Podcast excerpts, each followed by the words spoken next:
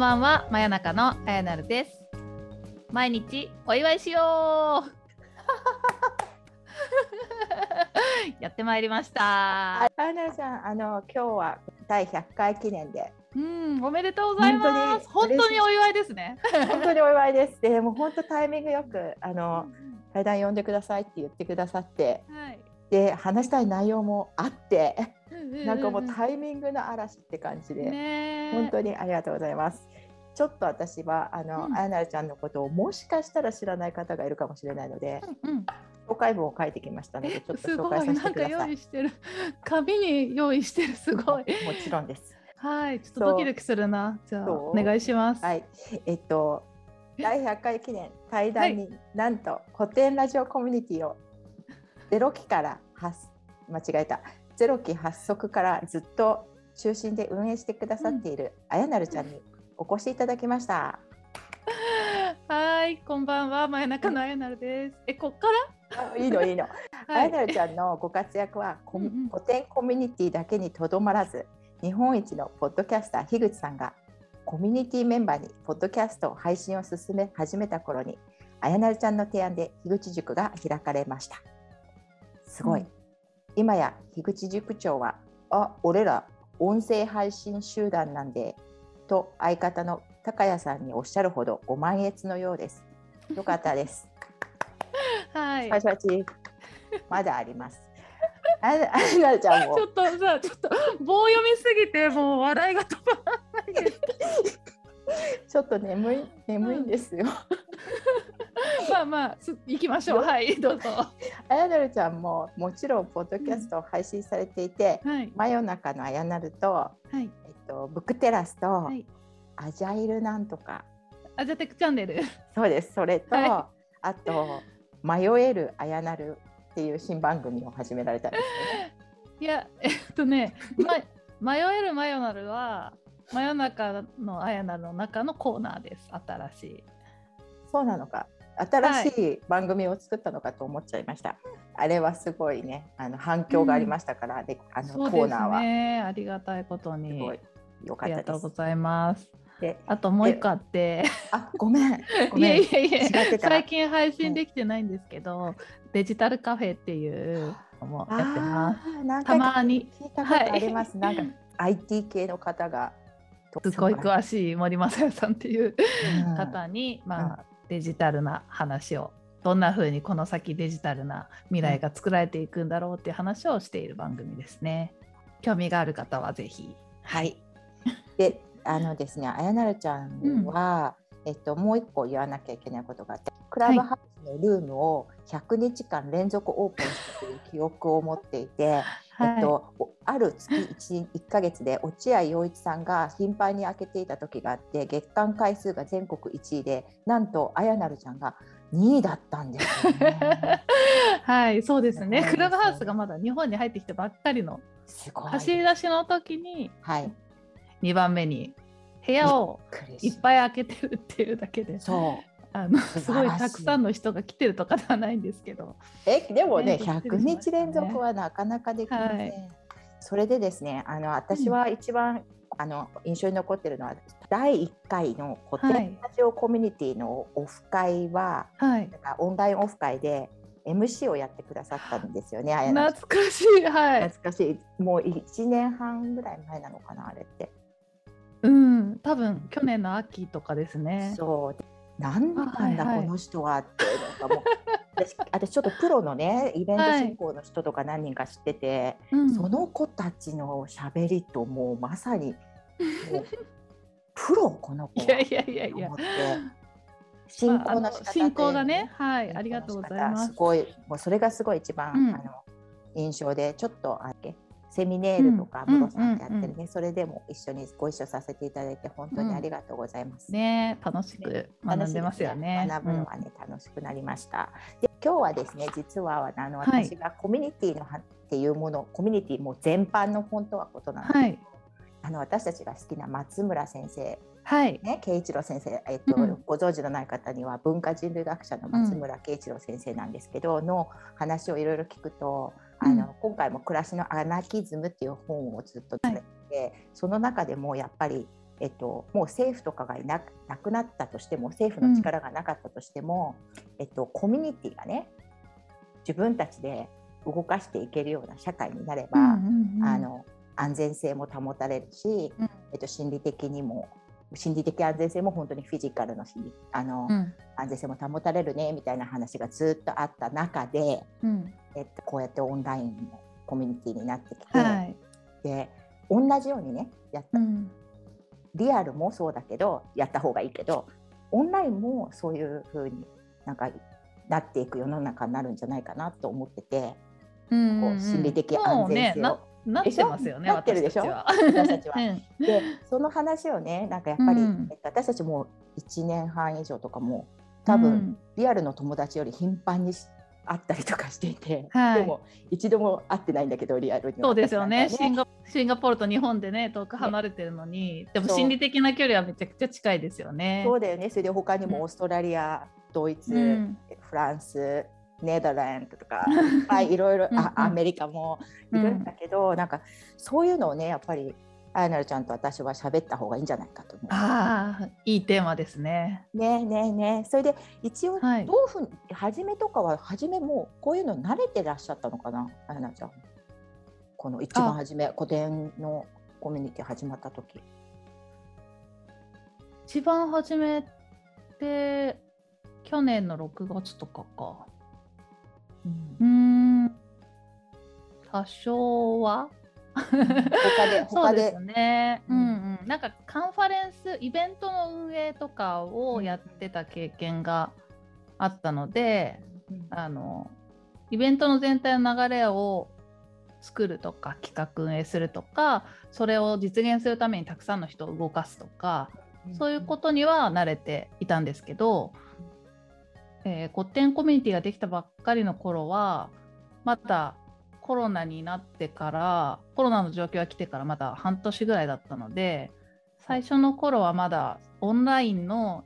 運営っていうのにはまだ慣れてなくて、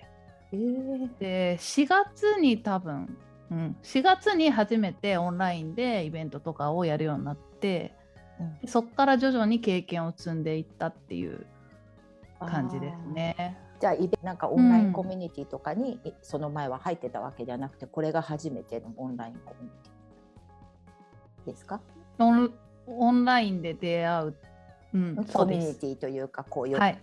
でじゃあだったらね私は実は前田裕二さんって、うん、あのメモの魔力っていうのを書いているはいはいはいわかります。彼のコミュニティに、うん、えっと、もっと前に、えはい入っていて、うん、でそれあれも無料で初めは入れたんだけれどもそれで、うん、えっとあとはほら西野さんのコミュニティ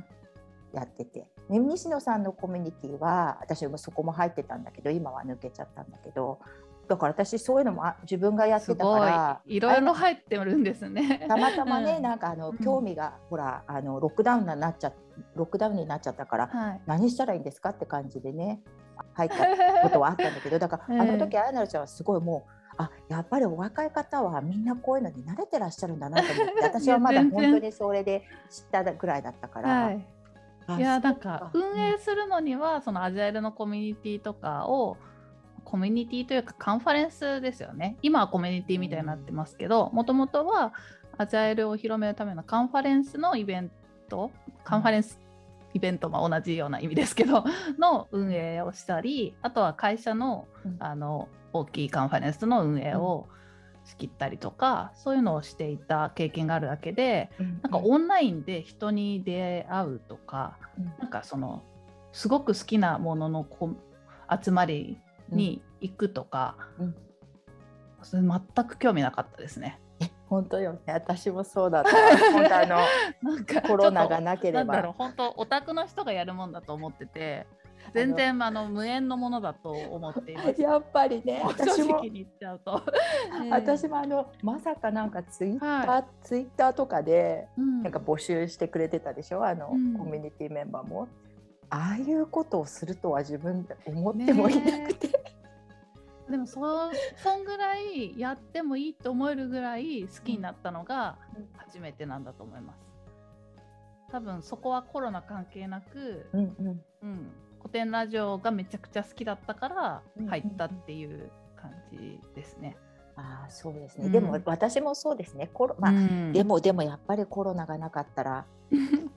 コロナがなかったらここまで 仲良くはなれなかったというかこんなに家にいないからこんなにオンラインで Zoom で喋ったりとかはなかったと思うけど、うんうんうん、でもコロナがなくても多分、うん、うん、あしかも、うん、あのヤンヤさんとか深井さんたちご本人から連絡が来たので最初の頃って、うんうんうんうん、そりゃもう入りますよね。ぜひ。そうだよね。はい。初めヤンヤンさんから連絡来てたんだよね。うん。深井さんもはい。そうでした。うん。だんだんヤンヤンさんだけになってみたいな。あそうだもう懐かしいですね、うん、本当にそんなことができる できた頃からなので、まああんな近い距離でねよかったら Zoom でやるんで来てくださいみたいな感じで連絡もらったら、そりゃ行きますよね。でも本当、はい、ラジオ聞けば聞くほどなんかドキドキ、えー、そうそうそう。こんな面白いものは聞いたことがないみたいな感じでね、うん、そうだよね。でもそうやって同じ気持ちで集まった人だからやっぱり何をするにもね楽しいっていうかなのかなコミュニティっていうのは。そうですね。でもなんか私はこう他でそのアジャイルを広げていこうとかアジャイル勉強したいとかっていう人たちのコミュニティをしてるけれどもやっぱりそれ以上にこのパワーを感じますね。この深井さん、うんうん、ヤンヤさん樋口さんっていうカリスマがいて、うん、こうその3人の古典ラジオが大好きで集まってるっていうところのシーンがみんな一緒なのでこがぶれない強さみたいなのをすごい感じますね。そうだねでもじゃあそれがなくなっちゃったらもう今までのこの1年半のつながりはなくなってしまうんだろうか。そうなくなっちゃったらもし古典ラジオはもう古典ラジオは終わりましょうかっていう話になってもうでも終わってもなくならないからもう配信してあるものは だから大丈夫だと思いますよ。うん新しいエピソードとかがなくてもね。うん、でそれってなんか私あの新しいところにみんな引っ越していってリアルで考えるとね引っ越していって、はい、みんなたまたまその場所が大好きな人たちがたまたま集まって、うん、それで「ああこんにちは」って言ってであのその何て言うのかなね、中心になった人たちが例えばいなくなっちゃったとしてももうそこに村っていうか村や町ができてきて、そのつながりがもうそこにあるってことだから、うんうん、なんかそれってずっとあってほしいなってずっと思っていて、ねうんうんうん、でも面倒くさいことも必ずあると思うんだよね。人がやっぱり何十人も集まるってことは。うん、ねこう仲良くしてたってまあいざこざは今まで会ったことないけれどもね、うん、でも長く続けようと思えばいろんなことが起こってくると思うんだけれどもそ,、れでもみんなでこうなんとかあのこのつながりは続けていきたいな行きたい私は行きたいし、うん、みんなもそういう気持ちでなんか諦めないでほしいなとかってちょっと思ったりしてるんですけど、うんうんうん、そうですね。ねなんか何がわからないからね何が起こるかこう。でももうこの1年半のなんか時間とかこうみんなで経験したこととかってこう、うん、消えないのでそこからのもうビルビルトアップっていうかなんていうんだろう、うん、なんていうかこれからもっと違うように発展していくかもしれないしみたいな。ふうに思ったりしたんです私は。うんうんうん、そうですね。なんかこう今新しい人がこうどんどん入ってきていないので、うんうん、そんなにこう大きな変化がないですけど、うんうん、まあでも樋口塾とかはどんどん新しい人入ってきてるか。そうですね人がいっぱい増えたらいざこざが起こるのかなとか想像しちゃったりもできますけど、でもなんか結局古典ラジオが好きっていうシーンがあると、うん、うん、なんかこうどんな人のことも受け入れようみたいなのが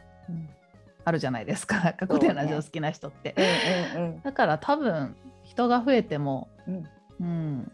変わらないし、うん、まあ、みんながみんな同じ濃度で仲いいわけじゃないですけれども、まあ、この関係性をずっと大事にしたいと思ってる人たちは多分この先もずっとつながっていくのかなってそうなんですよね。父と母がすごいそういうコミュニティになんかもうもう父は亡くなったんだけれども20年以上ぐらいね一つのこ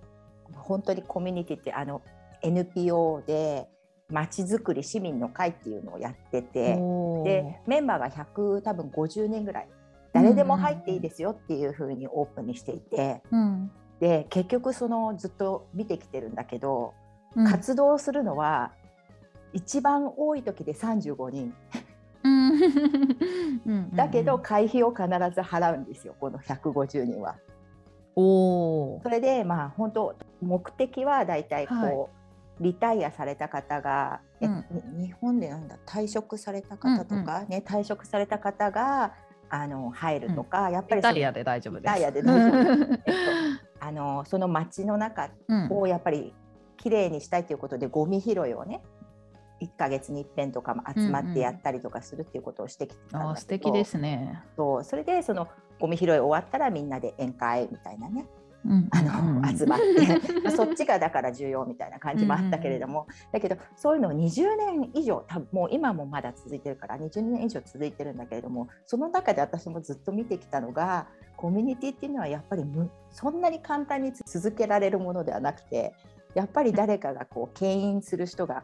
いつもちょっと頑張るちょっとだけ、うんうん、それででもその周りが助ける。で150人いても150人が活動するわけではない。うんうん、そうですね、うん、でその部分がねなんかやっぱり、うん、でもその子150人はやめないんですよ。その、うんうん、なんでじゃあやめないのかなって言ったらやっぱりその活動とか手紙とかをもらうことがもしかしたらちょっとしたなんていうのかなあの彩りみたいになってその方たちのね活動には来ないんだけど、でもそのそこに所属してるっていうことが嬉しいみたいなのがあるのかなっていうリアルの方でね、あの感じてることがあってそれをねなんかまあコミュニティの皆さんとかが感じていらっしゃるかなとかって思ったりしてねオンライン上でも。だからもし何も話さない方でもなんとなくこういるだけで嬉しいみたいな方がいたりすると思うんだけど、うん、それをまあなかなかねこう こっちには感じないんだけど、うん、そうですね、ね、全然現れない人でも多分実はちょこちょこ Discord 見てたりとか、あそうなんするとするんじゃないかなと思ってるだけです。あやっぱりね。時々ちょっとしたきっかけで、うん、その最近例えばオフ会の通知をメールで送るようにしたりとか。うんうんしてるとまあ初めてですけど来ましたみたいな人がちょこちょこいるんですよね。すごい。そうすると実はなんか発言はできなかったけどずっと Discord を見てますとかそうなんだ。細かくじゃないけどたまにここのチャンネルだけ見てますとか、えー、そういう人がいて、うんうん、そういう声を聞くとあ実はやっぱり発言しなくても、うんうん、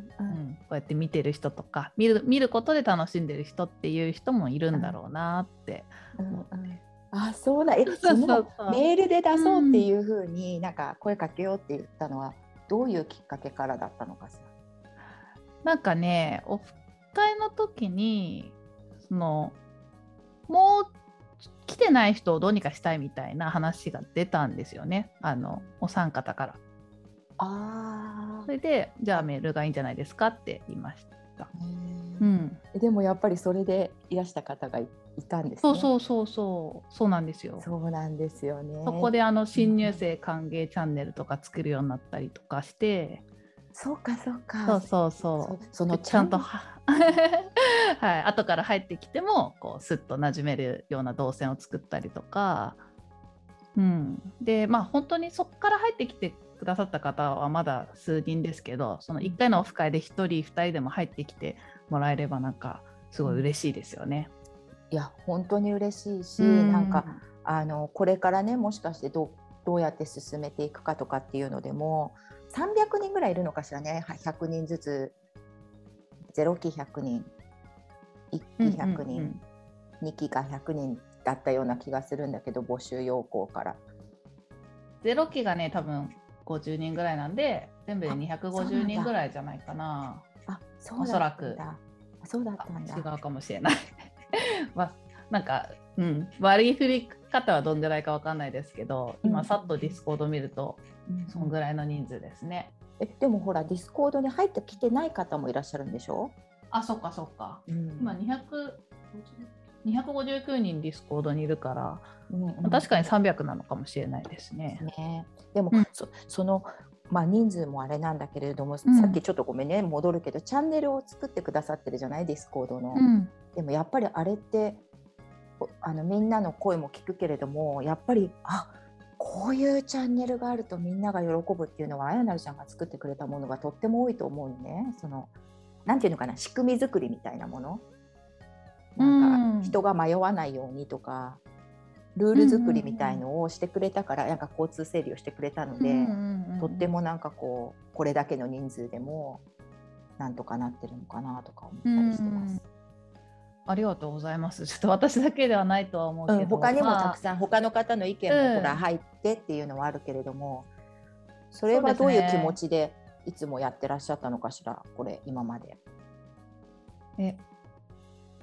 深井さんを 支えたい。深井さんの力になりたい。ちょっと待って、ちょっと待って。この大きくなりすぎちゃう声がもう。私ねここに書いてあったのが、どうしても深井さんに持っていきたかったのに来た 期待通りの返事でした。ここで来るとはって感じのところでしたけど、ここチャンネルの整理の話で。今めちゃくちゃ面白い。そうだったのか。深井さんを支えるためにうんまあそそれだけじゃないですけどねあの なんかこういう場をコーディネートするのがすごく好きで、まあ、 Discord の整理とかしたのはもともと自分がやってるアジャルのコミュニティアジャテックコミュニティで Discord をずっと使っててでこういうふうにやったら使いやすいとかっていうのももう何度も試行錯誤してだいぶ土台があったんでまあ、深井さんが Discord に移り移ろうかなって言った時にあじゃあ準備しますねって言って先にバーって準備してで皆さんに入ってきていただいたっていう感じです。すごい。明かされた事実。まあ知ってる方もいると思うけどだけどそれだけの量のことをやっぱりしてねくれるっていうのはやっぱりその原動力ってすごいね。うん、やっぱ原動力ないとできないですよね。ね。原動力すごい、はい、で深井さんの、ね、力ももうなんかこういうことをいっぱいやってると、うん、もう正直いろんなとこからイベント手伝ってほしいとか、うん、コミュニティの、あのやってほしいって声あるんですけど、うん、あの全部はできないので古典ラジオリスナーコミュニティはかなり私の中では優先度は高い。すごいはい、そそれはじゃあ古典ラジオコミュニティメンバーにとってはめちゃくちゃラッキーだったよね。うん、いや、本当にラッキーだったと思います。そういうふうに思ってもらえばいいけど、なんか、うん、細かいことうるさい人いるなって思ってる人もいるんじゃないかな。いや、だけどそういうことがないと私もさっきのまた親のねやっぱコミュニティに戻るけど人がねやっぱりね何十人以上とかって集まる時は必ず誰かがルールを決めて整理整頓していかないともうどんどんどんどん流れて、結局こう数ヶ月後におかしくなっちゃったりとかするっていうのはあると思うから、すごいもうその絶妙なね感じがね整頓の仕方がすごいなってずっと思ってたんですよ。ああ本当ありがたいしでそのありがたいのが深井さんのおかげだったっていうのがもう この絶妙な流れが本当にねはい、嬉しいですね。本当聞く聞いてすごいあよかったやっぱり。うん。そうか。そうなんかみんなにね言っておきたいのは、うん、あの深井さんのね代弁をするけど あの深井さんはあんまりというかほぼ全コミュニティに顔を出さないけれどももともとリスナーの皆さんがつながったらきっと楽しいと思うって言って発足したんですよ。うん、なので、まあ、もちろん根強いファンを増やしたいとかいう思いももしかしたらあったかもしれないけれどもなんか最初に言ってたのがそれですごく印象が残っているので、まあ、私たちがこうつながって古典ラジオをきっかけにつながってそれ以外のこともあの深く話し合ってあの楽しんでいるっていう状況が多分深井さんとしては嬉しいんじゃないかなと私は思ってるので、はい、だからじゃあ戻ってくるところはいつでもあるよみたいな感じな気持ちで、私たち勝手に盛り上がってましょうかね。そうそうそう。勝手に盛り上がってね、いいんだと思います。うん、ね本当よね。だって本当に本当楽しいんですよ。私なんか本当、うん、あのなんか皆さんと話したりとか お勉強させてもらったり、うん、ねでいろんななんか視点持った方とあと興味が皆さんいろいろ違うからその、うん、私が興味を持たない部分にすごい興味を持っている方とかの話とかも読めたりとか見れたりとか聞けたりとかして、本当に楽しいですよね。自分ではいかない分野っていうのかな。うんうん、だって読み上げたいよねどういうチャンネルか 確かに。そういう楽しさもありますね、うん、私がいくつかピックアップしましょうか。あお願いします。ちなみにその前その前に言うと、うん、私は逆に自分が話したい話と話が合う人がいっぱいいて嬉しいっていう方なんで自分が興味があるものばっかり見ちゃう見ちゃってるんですけど、なんかちょっと変わったチャンネルで言うと、まあ、私が見てないチャンネルを言っていけばいいかな。えじゃあ私たちがじゃあ私たちが結構見てるの先に言ったらどう見てるの先に言う？私たちが見てるの見てるのを先に言うと、まあ、異文化交流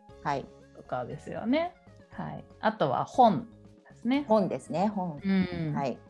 本の話皆さんね読書好きな人が多いし深いですよね。はい、うん、うん私はね、ネイチャー、はい、ネイチャーたまにネイチャー私も好きですね。ネイチャーは写真が多いから楽しいですよね。そうですね。最近は紅葉の写真とかみんな上げてて。うん、好き好きですね。あとは？あと、まあ私個人的なやつだと、うん、音楽。あ、うん、音楽はそうじゃない、ね。はい。音楽大好きなんで。音楽。他は？あとは食べ物食べ物食べ物とかカフェ。うんうん。かな。あ、分かった。子育て。あとはあとじゃあ私たちがあまり行かないところで、うん、行かないとこ一番言いたいのはねこれ階段オカルト都市伝説の部屋。一番苦手分野です私。私もね実は怖い話が大嫌いで、うん、あの怪談話のなんか回とかあったでしょ？ね、ちょっと、はい、ごめんなさい。本当に怪談話ダメなんだよね。えー、え私の怖い話あのマヨマヨナリストで高ピさんだから聞聞けなかったのそれ。怖いから 怖すぎて。結構普通に怖い体験談話した。だからやだやだやだ。あとはあとなんかご紹介できるようなのってあるかしらね。あとトレーニング。あああった。トレーニング私も私ね私はできないっていう書き込みをね都度してるけど。みんなとみんなすごいとか、うん、私はダメだみたいな 書き込みをして絡もうとしてるけど、うん、誰にも相手にしてもらえない。みんなだってや頑張り屋さんだからそこにいる人みんな今日プランク何何秒やりましたとか、ね、何キロ走りましたとか、うんうんうん、すごいですよね。すごい。あとはああとテルマエっていうのは私は全然行ってないけど結構盛り上がってるような感じでする、ああこれ温泉系ですね。とかあのサウナとかが流行ってるでしょ、うん、最近日本では。確かに確かに。ね。そう私も温泉だったらちょっと詳しいから最初の頃は投稿してたけど、うんうん、サウナとかはよく分かんなくて。あそうなんだ温泉とは違うのね。サウナうんどうなんだろう。うんサウナはサウナだと思います。まあ、サウナと温泉セットのとことか、うん、大浴場とサウナがセットのとことかも組んでるのかもしれないけどとか言ってちょっと適当なこと言えない。よくわかんない。あとは誕生日をお祝いするとかも一緒にやったりするよね。みんなで。ああこれいいですよね、ね、みんなでおめでとうおめでとうって言って、うん、言われた方も嬉しいしなんか穏やかなね空気が流れてますよね。はいあとは？あ私アニメと漫画とかもよく見てますね。あそうなんだ。あるじゃない？結構。意外と、うん、だからこチャンネルも楽しいですよね。そうそう。ただからたたまに見ると本当になんか皆さん結構深掘りしててびっくりするっていうか、うん、あの深くまで。すぎるとねもう入れなくなっちゃう。だからさらっと見て、うん。ね、でもそうやって皆さん楽しんでるって感じでいいですよねこのコミュニティはね。で次のね次の話っていいですか？はいもう30分ぐらい喋ってる。